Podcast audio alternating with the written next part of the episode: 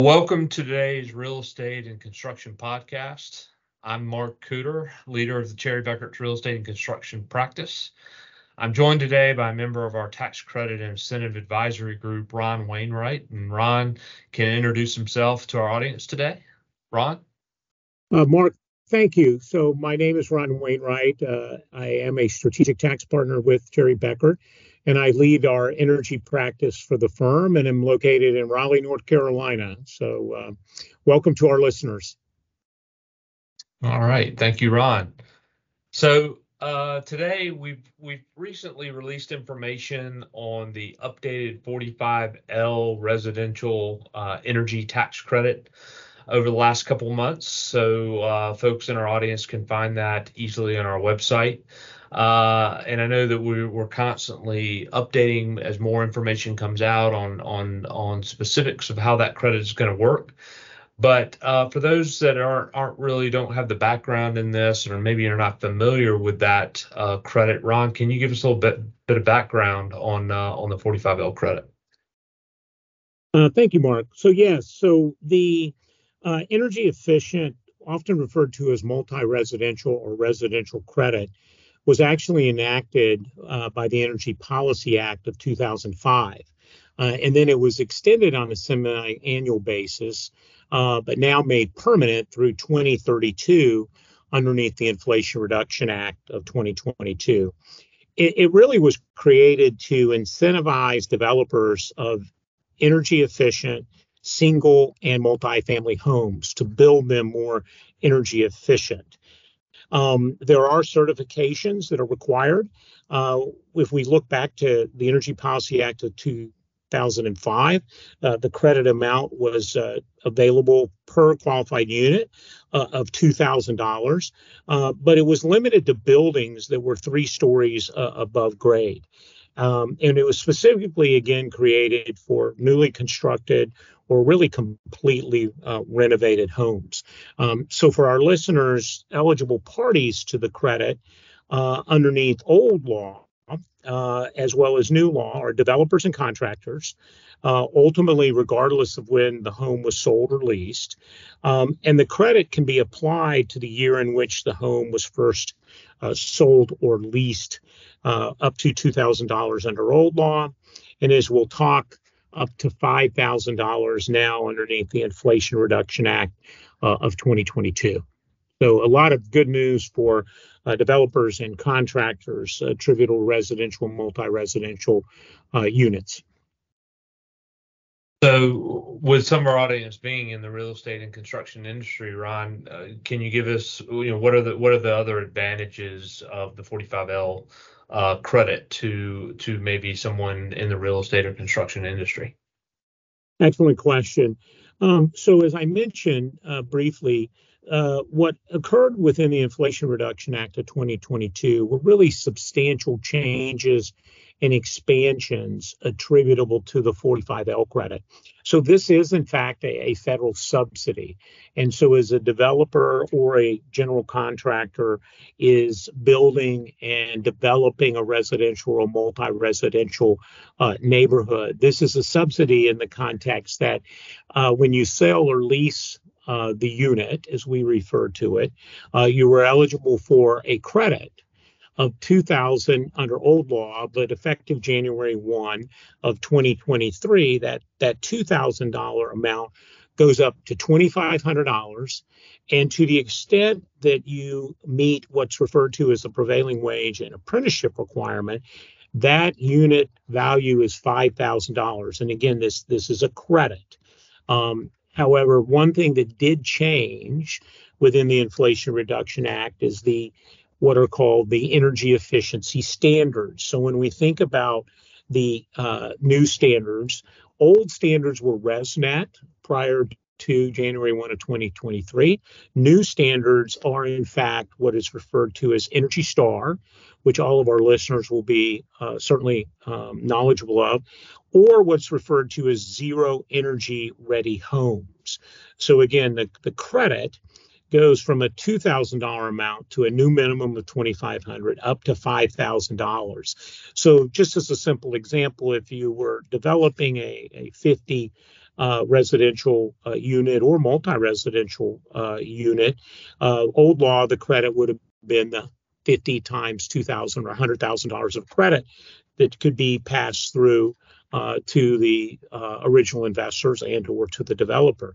Now we're looking at a, a new standard of 2,500 to 5,000 dollars, and so that credit goes up on a 50 unit um, project from 125,000 at the $2,500 level all the way up to 250,000 with the caveat that that uh, $250,000 credit uh, is in fact uh, meeting the prevailing wage and we'll talk a little bit more about that but when you think about the energy star it is a um, national uh, and local energy star requirement um, the requirements will be updated again for those that are knowledgeable in our listeners in, in 2025. So we have uh, a window of the old Energy Star standard and then moving into the, the newer standard that will be published in 2025. Um, and the Zero Energy Ready Home program is again that $5,000 if that prevailing wage and, and apprenticeship requirement are met. This is often for our listeners a significantly overlooked opportunity. And give you kind of two examples of what we saw um, with respect to a new client to the firm is they had placed units, residential units in service in 21 and 22, 250 actual single family homes. Now, again, we modeled it, we certified it, as well as that is a requirement in the statute that you have an independent party model and certify. And that developer uh, received an additional $430,000 of credit. Um, giving you another example of a new client to the firm, they had uh, placed 274 unit apartments um, in place in 21 and 22. And again, the trigger date of earning the credit is when you lease or if you had a townhouse community or a single residential community upon sale. Um, obviously, going to that example in regards to a new client, overlooked by their prior provider in both instances. And in that case, at $2,000 across the 274 units, it was a credit of $548,000, credit being a dollar for dollar offset against the tax liability. So when we think about the opportunities uh, to your question, it, it really is about all of the opportunities of that asset, whether that's a cost segregation opportunity or whether we're applying 45L as we're talking uh, here today, or as we'll use an example later in the podcast, um, the combination of cost segregation, 45L, and 179 cap D to really create a trifecta event in regards to the opportunities for that real estate and construction company to earn credits, as well as certainly accelerate you know, specific um, depreciable assets if they are going to continue to own the asset there's some good examples, and I, and I know when you're talking about the benefits to the company, and when you start talking about five hundred and fifty thousand dollar federal credit, um, that is that that's quite substantial as far as helping uh, to um, in the development of the project and in the capital stack of of what the end result is going to be after tax for that project. So uh, that's great. Um, are there any you know you mentioned some of the uh, a while back some of the standards and some of the increase in the standards uh, to in order to achieve that five thousand um, dollars. You know, is there anything else that you want to expand on uh, to talk to us a little bit about the new requirements under the new act um, that we need to know about? No, great question, Mark, because this is often overlooked. And this is where you really need, as listeners, if you're not taking advantage of these opportunities, to really work with a firm, hopefully Cherry Bekaert, in regards to experience. And so, one of the key requirements to achieve the $5,000 per unit was a new concept, a new platform that was put into the statute uh, underneath the Inflation Reduction Act of 2022. And I've mentioned it a couple times intentionally because it's what's called the prevailing wage and apprenticeship requirement.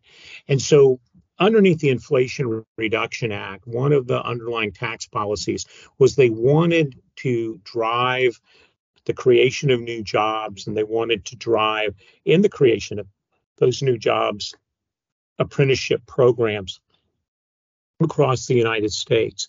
So they have the base credit, which I've mentioned is $2,500, um, and you can double that credit to the extent that you meet the prevailing wage and apprenticeship requirement. So, what does that mean? What it means is that the IRS has now ultimately issued some initial guidance to taxpayers on how to satisfy that wage and apprenticeship requirement. That's in what's called Notice 2261 that was issued last year. And basically, what it says is that the wages paid to the contractors and subcontractors must be at rates that are not less than the prevailing rate for construction in the locality or where that asset is being constructed. And this is defined by the Secretary of Labor. So, as developers and construction companies are beginning to construct assets post January 30th of 2023, they need to be very compliant and adherent to ensuring that those individuals, those on the job site, or in contractors and subcontractors, are being paid not less than the Department of Labor's prevailing rate for that job type in, in fact, the construction locality. Um, when you think about the apprenticeship requirement, what the guidance told us was that taxpayers have to satisfy what is referred to as an hours worked by qualified apprentices, and they have to make up a specific percentage of the total hours worked on the construction project. Now, the percentage of qualified apprentice hours to total hours vary ultimately based on the date of construction and when that construction begins. So, for example, if you began construction before January 1 of 2023 and the assets being placed in service in 2023, then in fact, you have a 10% threshold on an apprenticeship requirement. Meanwhile, you must also meet the standards of that uh, uh, prevailing wage, even though you're grandfathered if you began construction prior to January 30th of 2023, but not so for the apprenticeship requirement. So you can begin to see there's a lot of complexity to earn that maximum of $5,000 per unit. After 22, but before January of 2024, that apprenticeship requirement moves in regards to that number of hours worked by qualified apprentices, making up that percentage of the total hours worked on a construction project to 12.5%. And then on or after January 2024, it moves to 15%. So there's still a lot of confusion out there. So that's where we say you need to work with a firm that's very knowledgeable in this area, that's done a significant amount of work in this area, because we can help guide you forward insofar as not only the prevailing wage and the grandfather and cure provisions, as they're called, but also in the apprenticeship requirements. And as an example, in a, in a client we have that is 300,000 man hours across 250 jobs over a period of two years, we've developed a single service offering to take all of that burden of compliance in regards to monitoring the wages, monitoring the hours on a quarterly and semi-annual and annual basis. So you maximize that $5,000 credit. Um, we have a offering that we can help and assist uh, you in doing that. So that burden kind of comes off of you.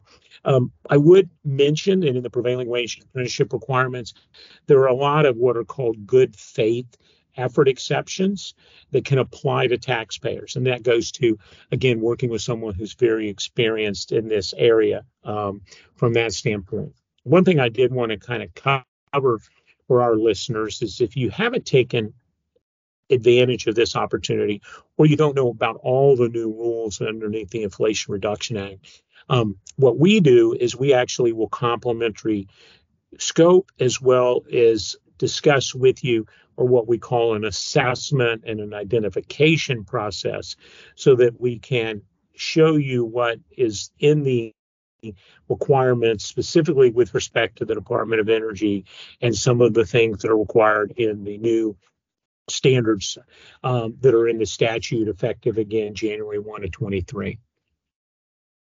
So, Ron, if somebody's missed this uh, credit in from a past development or past project they've done, can they go back and and uh, claim uh, claim that credit or or approach you guys about looking into that? Absolutely, excellent question, Mark. And so, very similar to all tax provisions, you can go back if you've missed a planning opportunity up to three years from the time of the original filing or the superseded filing of a return. So we we fall into what's referred to as the statute of limitation rules, and so we can go back three years. So if we find uh, an opportunity in 22 and 21, we can go back three years. And then, of course, if you are constructing assets that will be placed in service in 2023, I want to comment in this podcast that one of the other changes in the Inflation Reduction Act was the ability to carry back credits uh, backwards of three years. Um, but you would go back and amend your return, and if you happen to um, to miss an area, you can go back another three years um, to uh, qualify if you you missed something in the 2023 or 2024 timetable. But you can definitely go back and amend your returns up to three years from the original date of filing or superseded return. Great. Thanks for that information. So, Ron, thank you for joining us today. Uh, I think we've covered a lot of ground on how the real estate and construction industry might uh, benefit in taking advantage of this 45L and what the 45L is. Uh, we've got some more upcoming information, so we'll be diving more into the prevailing re- wage and apprenticeship requirements in a future podcast, as well as look out for other thought leadership pieces as we post them to our website. But Ron, is there anything else you'd like to share with any final thoughts today? Yeah, I think this is a opportunity that really was overlooked since the Energy Policy Act of 2005. We see uh, real estate construction uh, developers and subcontractors really missing this opportunity significantly. And so, obviously, when you look at a credit of $2,000 per unit, and when you think about the magnitude of construction and building that occurred, uh, specifically in the multi-residential area as well as in the residential area, you know, this is a significant subsidy for those uh, developers and, and, contractors that you don't want to overlook. We continue to see this, uh, as I mentioned, two examples in new clients to Cherry Bekaert. The other thing I would comment on in a last comment, and I mentioned this briefly, is what I call the trifecta. So 45L, as I mentioned, used to be limited um, to three stories above ground. And so when you thought about a high rise vertical multi-residential asset, you know, you were kind of cut out of that. Well, that standard is no longer in the statute. And so we can look at vertical assets as well as 179 cap D, which is another energy efficiency provision, but it's a deduction can also be applied. So um, in one recent example, just to give you another example, um, we saw an asset that was going to be placed in service in 2023. There were 346 uh, units. Uh, the square footage was about 460,000, and we were able to achieve the $5,000 per unit while simultaneously achieving the $5 per gross square footage. And so that client walked away with a credit of a million seven hundred thirty thousand, five thousand to the 346 units in regards to 45L, but then in the deduction uh, came came away with two million three hundred thousand dollars in their development. And so that's what I call the trifecta. And and we'll have, as Mark commented, other podcasts that we will hopefully uh, you'll listen into, and we'll be talking more uh, about that as well. So uh, again, thank you on behalf of me for attending today, uh, and everyone have a great day.